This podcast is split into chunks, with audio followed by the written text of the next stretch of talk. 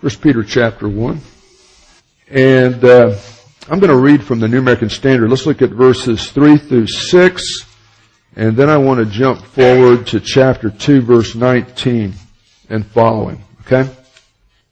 Blessed be the God and Father of our Lord Jesus Christ, who according to his great mercy has caused us to be born again to a living hope through the resurrection of Jesus Christ from the dead to obtain an inheritance which is imperishable and undefiled and will not fade away, reserved in heaven for you, who are protected by the power of God through faith for a salvation ready to be revealed in the last time.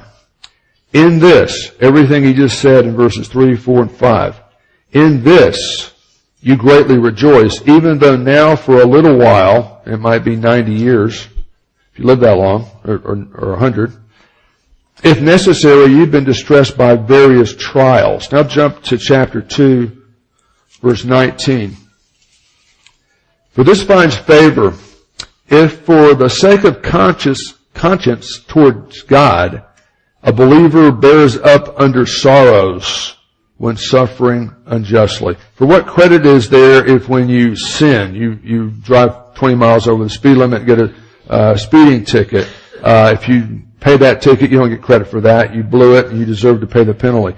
For what credit is there if when you sin and you're harshly treated and you endure that with patience? That's no big deal. You need to do that. But if when you do what's right and suffer for it, and you patiently endure it because of your faith, this finds favor with God. For you've been called for this purpose.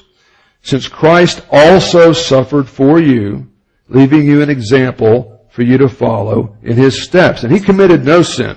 None of this was his fault, nor was any deceit found in his mouth. And yet, while being reviled, Christ did not revile in return. While suffering, he uttered no threats, but kept entrusting himself to him who judges righteously, God the Father. And Look how God the Father redemptively used the worst sufferings of Christ. Christ himself bore our sins in his body on the cross so that we might die to sin and live to righteousness, for by his wounds you were healed. For you were continually straying like sheep, but now you have returned to the shepherd and guardian of your souls. This morning we are going to conclude this uh, four-week mini-series, Phyllis, that we're calling When the World is falling apart, don't panic. In fact, let panic be a signal to you, Blanche, to pray, plan, and persevere with a perspective rooted in faith over your feelings. Okay? And I'd, I'd like to finish this mini-series today by doing something pretty unique rather than expounding a passage of scripture.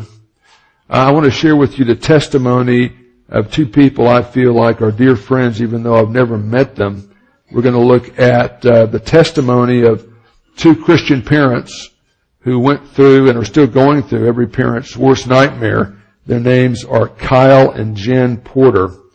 And I, I think uh, you'll see some amazing grace in their lives and their situation. But uh, before we do that, let's pray we'll be teachable to God's Word this morning. And let's pray for those who protect and serve us. And uh, Zane Britton, would you pray for us in that direction, please?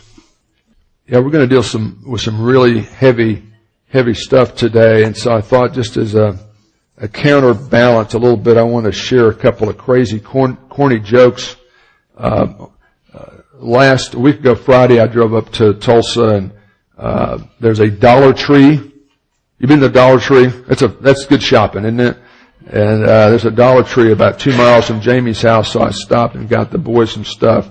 And one of them was. Uh, uh, jokes about animals for kids. So uh, just kind of craziness here, but just to kind of uh, put a little salt or pepper or make sugar on the on the oats today. Why are giraffes so slow to say they're sorry? It takes them a long time to swallow their pride. What do you call a, what do you call a bear with no socks on? He's barefoot. Yeah. B A R E. What's the only animal smarter than a talking dog? A spelling bee. Uh, what does tick, tick, tick, rough, rough, rough? A watchdog. And finally, uh, what's the fastest way to catch a squirrel? There's three steps actually. Number one, climb a tree. Number two, be really quiet. Number three, act like a nut. Yeah. Um, boom. Uh, just a brief review of what we've been seeing in this uh, series. Several weeks ago, we looked at Psalm 11, and the psalmist uh, said, uh, "Hey, you know, I, have already decided to trust in God, and I know it looks like there's no reason to keep trying and keep believing." Uh, and in fact, his friends are saying, "Look, the foundations are destroyed. The whole culture's going down the, the garbage can. Just run away from your responsibilities and take care of yourself." And the question rhetorically is if the foundations are destroyed, what can the righteous do? And the expected answer, Andrew, is really not very much. But in fact, the Psalm says there are things Ken can do, or Olga can do, or Pam and Krista can do, even in a culture like ours where the foundations are falling apart. The righteous can respond to that by deciding to keep on trusting and obeying the Lord, just pre-deciding, okay? Now, Clay, you had a lot to be happy about yesterday. You not only won your speech competition, but you got to go hiking, right? Beautiful outdoors. But even if you'd finished last place, you need to pre-decide to keep on trusting and obeying the Lord. Number two, you need to doubt those who doubt. Doubt those who deny. And you need to be energized by God's person and program. Then the next week we saw Psalm 73. Psalm 73 was all about, hey God, what are you doing? Why is it so often true that good people suffer in this world and bad people seem to be successful and prosper. And that just doesn't seem right. And it's inconsistent with what I'm expecting here.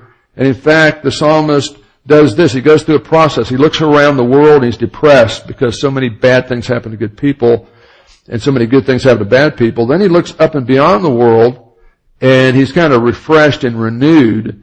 And then he starts looking forward in faith and he moves from questioning God's goodness to confessing God's greatness.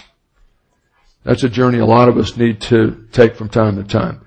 Then last week we looked at a book that's hard to find, hard to spell, hard to pronounce, and hardly read by Christians anymore, but it's the Old Testament book of Habakkuk, and he looks around and says, God, why aren't you doing anything? And he says, I am doing something. Well, I don't like what you're going to do. Uh, and God says, well, I'm, I'm going to take care of that as well. And then he goes into the temple of the Lord and gets a new perspective and his perplexity is turned into prayer and praise, and I'm just going to trust you.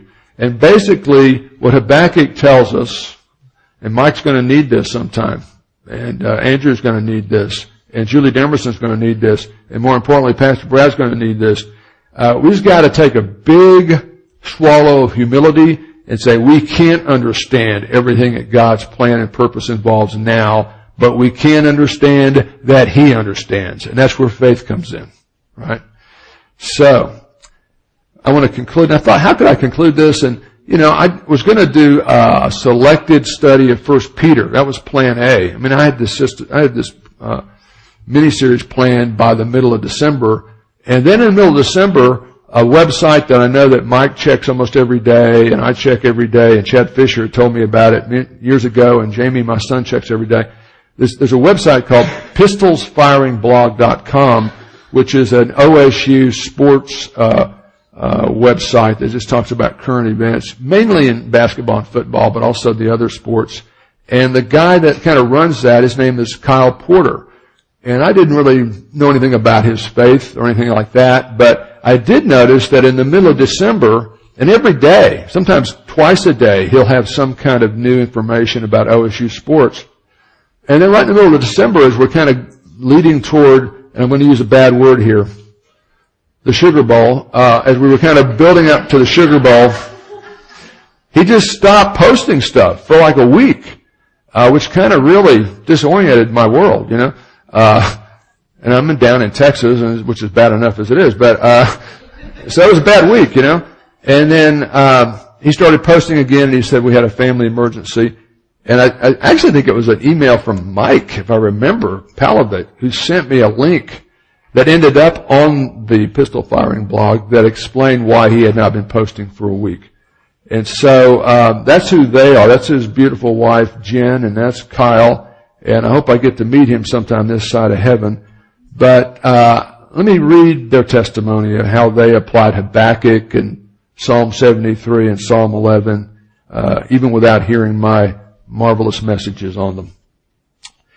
Kyle writes, the question people love to ask when you tell them your wife is pregnant is almost universally, what are you having?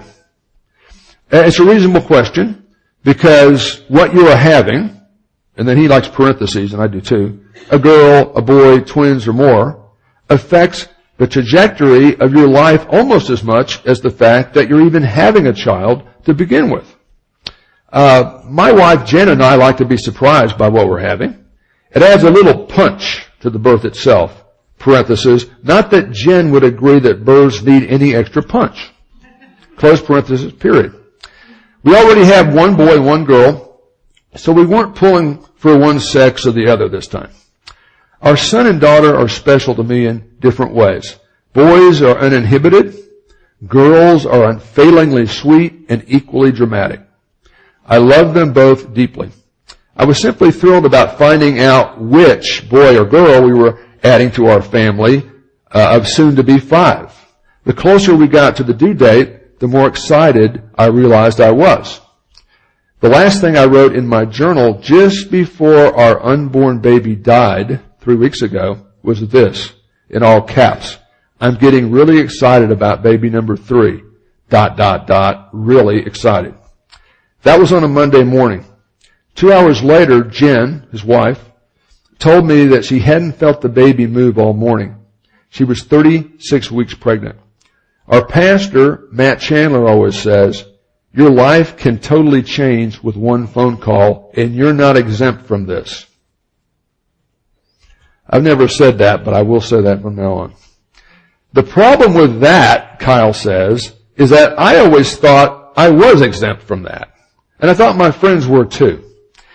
That was an illusion, of course, and about 100 minutes later, I got a phone call from my wife who said her midwife wanted her to get a sonogram because she couldn't find the baby's heart either. If we're being honest, we didn't need the sonogram. We both already knew. We both knew as we drove to the hospital. We both knew as we put her in a wheelchair and took her to the sonogram machine. The doctor didn't even need to say it, but she did anyway. Two words that change the rest of your life. No heartbeat. Our friends, family, and church were spectacularly gracious in the days that followed. They were unbelievable.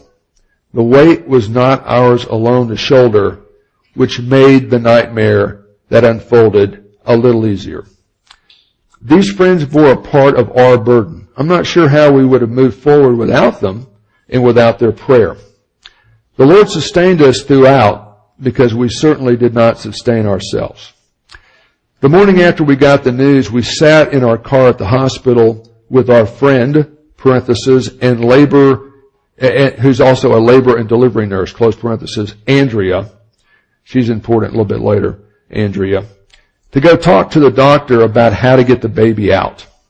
All three of us wept softly as she prayed over us. That day felt like a thousand days compressed into 24 hours. So much of it is blurry, and yet so many moments are etched into my heart. It was the slowest, fastest day I've ever had. And I'm looking at Carolyn, and I'm looking at Carla, and I'm looking at other people who had probably had that experience. It was also the most emotional. Before we left for the hospital early that morning, Jen said, quote, God willing, this is the hardest day we'll ever go through. It's weird. You feel like you've emptied yourself of the pain and emotion, but it just keeps coming.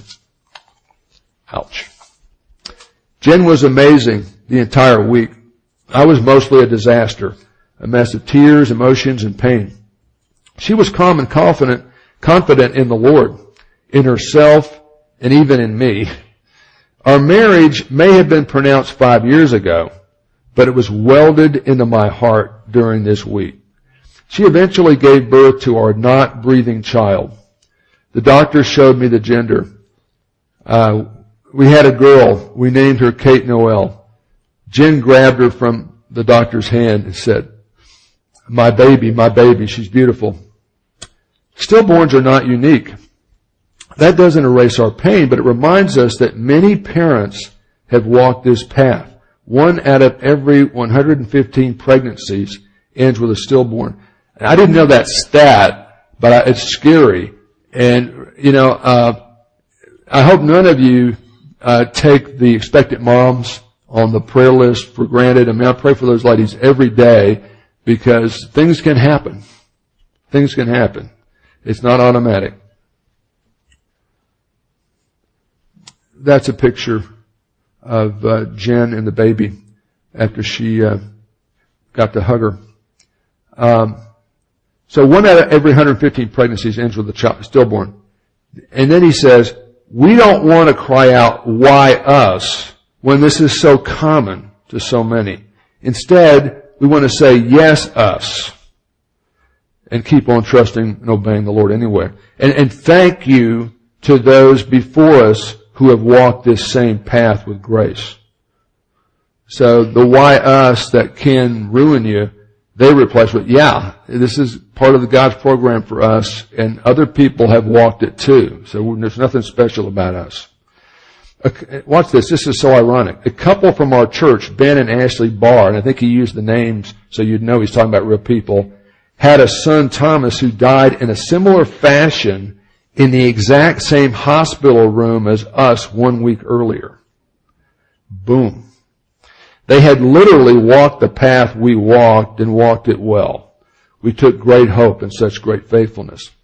Jen asked me what my lasting memory of the, the day of Kate's birth was.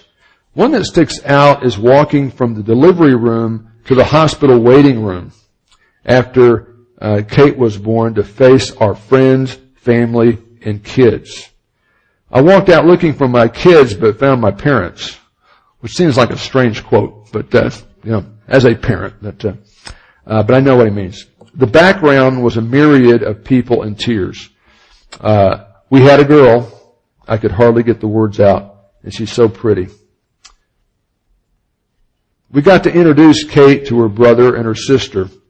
Uh, darling little big sister is Hannah, and we got Jude. Homer, we got another Jude there. There's Jude, the brother, uh, spending time with Kate. Uh, we told Hannah and Jude the baby had gone to live with Jesus. Hannah, the little older sister, could not have been prouder. Jude gave some questionable pat pats to Kate as he is prone to do. They loved her as much as they love each other. Of all the griefs we had, the toughest is probably not being able to give them something they had been looking forward to for months. I told my friend Josh, I don't want to protect my kids from difficult things. I don't want them to only know good moments. I, I don't want them to see only our good side because they'll be mightily disappointment when they leave, disappointed when they leave home. Both in us and by how the world actually works. You don't want to shelter your kids from the uh, troubles in life because they're out there and they're going to get hit with them. One of our greatest joys the entire week was sharing these fleeting minutes with our momentary family of five. Jen and I also got to spend uh, a night in the hospital with our new baby. The juxtaposition of desperately needing to sleep and not wanting to waste the minutes you have left before you never see your kid again is a strong one. I slept fitfully. I held Kate close while her mom rested. It was a good time. It was a bittersweet time, knowing we would never physically lay eyes on our daughter again. But in Psalm 139:16, we're told the Lord has numbered all our days. And the psalmist says to the Lord, your eyes saw my unformed substance. In your book were written every one of them, the days that were formed for me, when as yet there were none of them. Kyle goes on to say, I've received about 11,500 days so far. Kate received only 250. That seems unfair. But the Lord wasn't surprised when she passed away, and we take comfort in that. I asked Andrea, the friend who's the labor and delivery nurse, to come back up to the hospital. I have known Andrea off and on since we were in elementary school. She's a terrific friend. I never thought I'd be texting her as an adult to come help us say goodbye to our baby. Jen wanted to put Kate, the baby, in Andrea's arms. Nobody else. I told Jen her job was done and she had done it well. It was finished. We kissed her face and whispered, see you soon, sweet girl. Driving home from the hospital without, without a child is not a trek I would hope anyone else reading this ever has to take. It is brutal. All you want to hear is the sound you've found trying to escape for the last few years, a screaming child. We rested for a day and went to the funeral home on Thursday. there are only a couple reasons 30 year olds walk into funeral homes. None of them are good. We ripped through the minutiae. It was surreal. Picking flowers for our baby's casket. Picking a casket for our baby. My gosh. We chose four white roses representing every member of our family to lay around Kate's casket for the memorial. We picked a, uh, we picked a burial plot. That destroyed me. She would be buried next to Thomas, the little baby who had died the week before. She shared a delivery room with him. Now she shares a resting place with him. Jen, the wife, the mom, found great joy in this. The memorial was on Saturday morning. I read a letter I had written about the week. I didn't think I could get through it. The Lord continued to sustain them. I looked out at our dearest friends and family and tried my best to share what we had learned from the week. Here's part of what I read. Hebrews Hebrews 5:8 reminds us that Jesus learned obedience from suffering. We have felt the weight of that verse this week and testified that it is good. We lost Kate, but we got more of God, and it's a sweet thing. There's no bitterness in us. How could there be? We aren't even promised tomorrow. We're sustained here on earth in the expanse of the universe only by the will of God. We are owed nothing. We are instead grateful to have met Kate, to have shared half a day with her, for Jen to have shared eight months with her. That is a gift.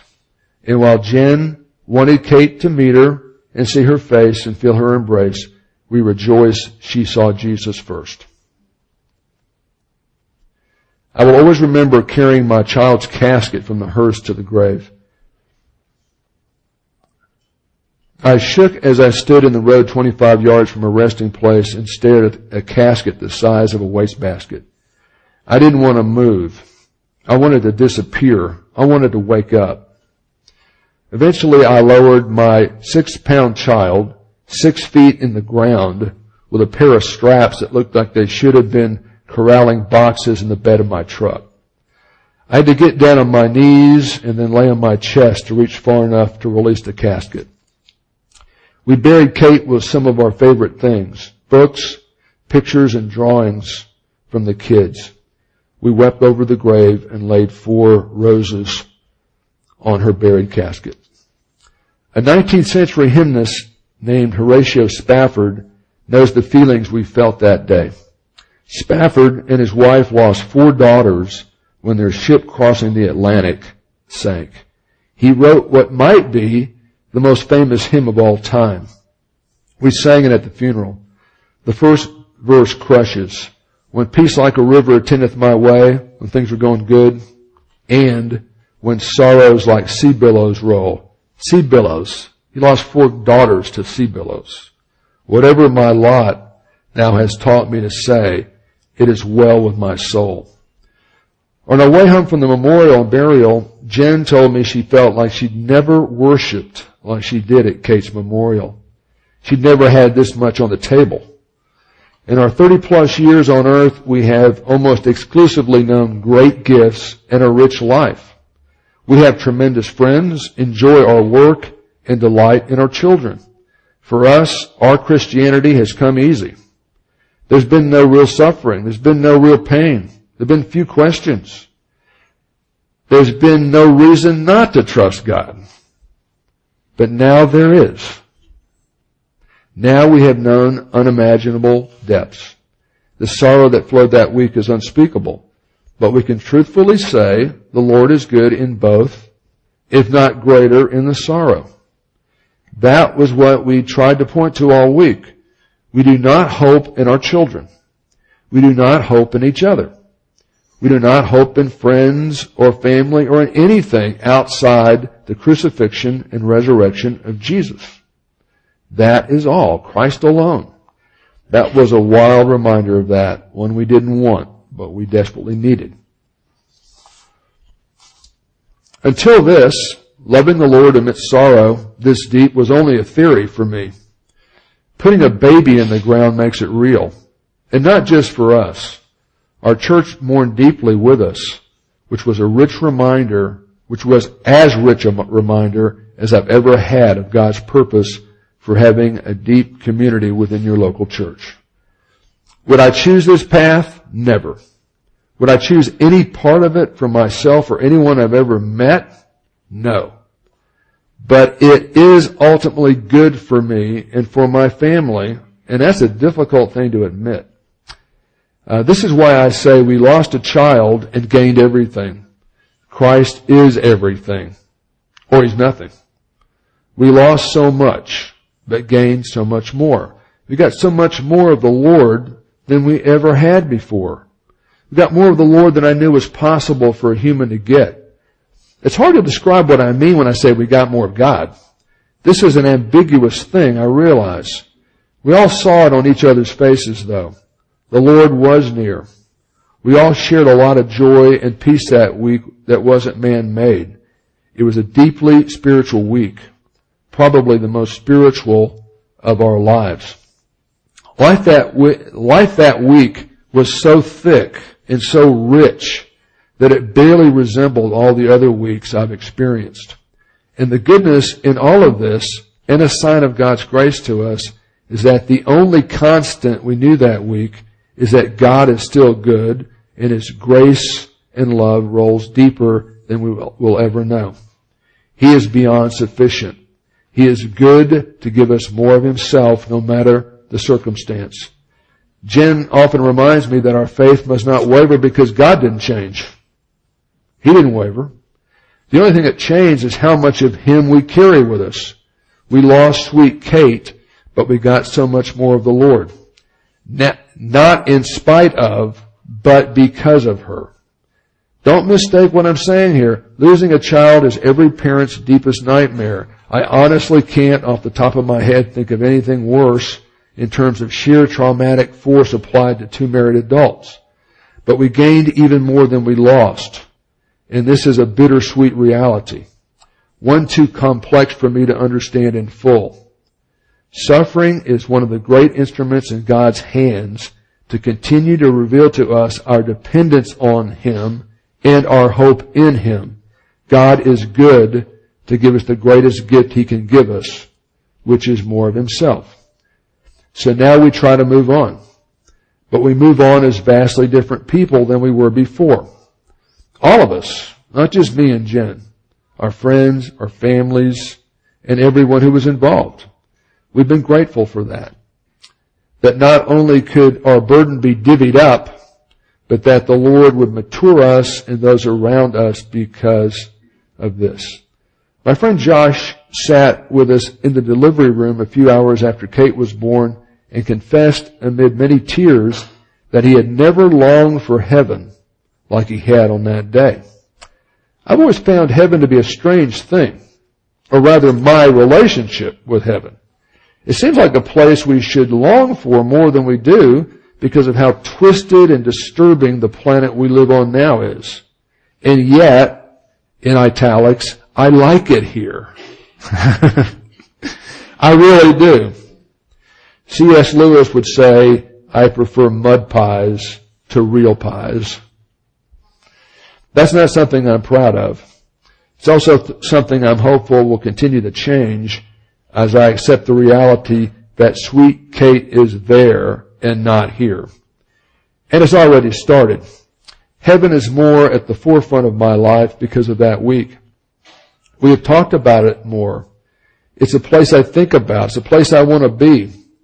Not just to see the girl I lost, although that will be a good thing, but it is a pale and pathetic thing compared to seeing in full the God who willingly chose that which I would never dream of choosing. I want to meet my daughter, yes, but what I really long for is to meet the Father who gave His Son. Boom. Look at, uh, let me read to you just for brevity. Uh, I've been saying that's the greatest thing I've ever read on the death of a child. Uh, I'd say is number two. Here's number one. Just listen. The Lord struck the child that Uriah's wife bore to David, and it became ill. David therefore pleaded with God for the child. David fasted and went in and laid on the ground. So the elders of his house arose and went to him to raise him up from the ground. But he would not get up, nor did he eat food with them. Then on the seventh day, this goes on for a week, it came to pass the child died. And the servants of David were afraid to tell him that the child was dead. For they said to themselves, Indeed, while the child was alive, we spoke to him, and he would not heed our voice. How can we tell him the child is dead? He might kill himself. He was so anguished praying that the child might be uh, healed. Now the child's dead, they think David will kill himself. But David's smart. He looks over his shoulder. When David saw his servants were whispering, David perceived the child was dead. Therefore David said to his servants, is the child dead? They said, he is dead. So David arose from the ground. What's he going to do? Washed and anointed himself, changed his clothes, and he went into the house of the Lord and worshiped. Whew. You know, David does some really slimy stuff, but his heart is welded to Yahweh. You know. Um, then he went to his own house. David went back to his own house. And when he requested, they set food before him, and he ate. Then his servant said to him, What is this that you've done? You fasted and wept for a week while the child was still alive, but when the child died, you arose and ate food. And David said, While the child was alive, I fasted and wept, for I said, who can tell? Maybe the Lord will be gracious to me that the child may live.